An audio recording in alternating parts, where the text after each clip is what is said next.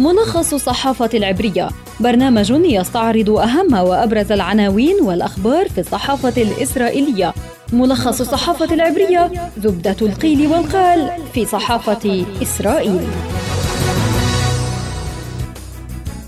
أهلا بكم مستمعينا في ملخص الصحافة العبرية. معكم في الإعداد والتقديم كالعادة خلدون البرغوثي. وإليكم أبرز ما تناولته وسائل الإعلام العبرية في عناوينها صباح اليوم. صحيفة هآرتس تكتب رئيس الأركان السابق جادي آيزنكوت الذي لم يخش من الأزمات السياسية يدخل ميدان معركة لم يخضها من قبل. في يديعوت أحرونوت نقطة الخلاف الرئيسية بين جانتس وساعر وآيزنكوت هي الموقف من الصراع مع الفلسطينيين.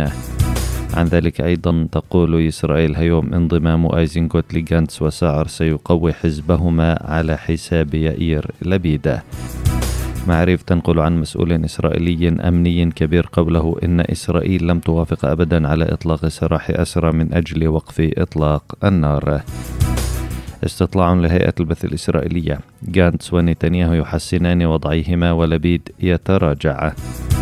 أما في استطلاع القناة الثانية عشرة معسكر جانتس يتقدم والليكود مستقر ولا تغيير في مقاعد المعسكرات.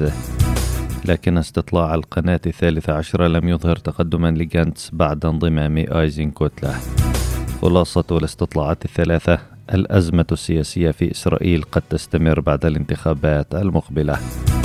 أعلن رئيس الأركان السابق في جيش الاحتلال جادي أيزنكوت انضمامه إلى تحالف بيني جانتس وجدعون ساعر الذي أطلق عليه اسم حزب الوحدة الوطنية.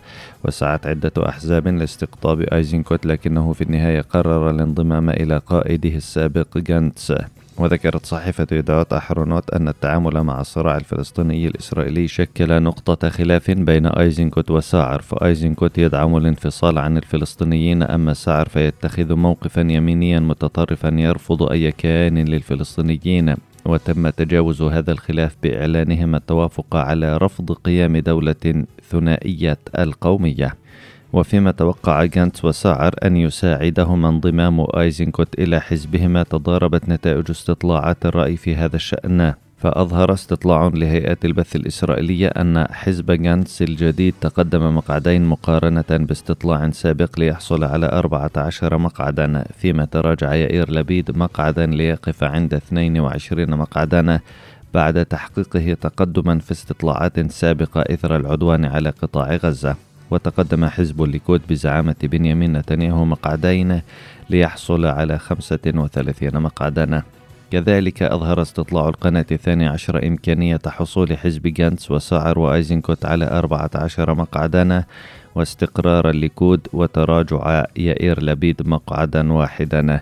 لكن استطلاع القناة الثالثة عشر لم يظهر تقدما لجانتس بعد انضمام أيزنكوت له. أما أبرز النتائج المتعلقة باستطلاعات القنوات العبرية الثلاث هي تلك التي تشير إلى أن الأزمة السياسية في إسرائيل ستبقى مستمرة إذ تطابقت نتائج استطلاعي هيئة البث الإسرائيلية والقناة الثانية عشرة وأظهر إمكانية حصول معسكر نتنياهو على 59 مقعدا مقابل 55 مقعدا للأحزاب المشكلة للائتلاف الحكومي الحالي. فيما ستحصل القائمة المشتركة على ستة مقاعد. لكن استطلاع القناة الثالثة عشر بين أن معسكر نتنياهو قد يحصل على 60 مقعدا مقابل 54 مقعدا لصالح الائتلاف الحكومي. وستة مقاعد للقائمة المشتركة وفشل تحالف أيلت شكيد ويعز هندل في تجاوز نسبة الحسم في الاستطلاعات الثلاثة. وهذا الحزب هو الذي يراهن نتنياهو على أنه قد يوفر له أربعة مقاعد إضافية تساعده في تجاوز 61 مقعدا. نهاية حلقتنا من ملخص الصحافة العبرية أعدها وقدمها لكم عبر شبكة أجيال الإذاعية خلدون البرغوثي. تحياتي إلى اللقاء.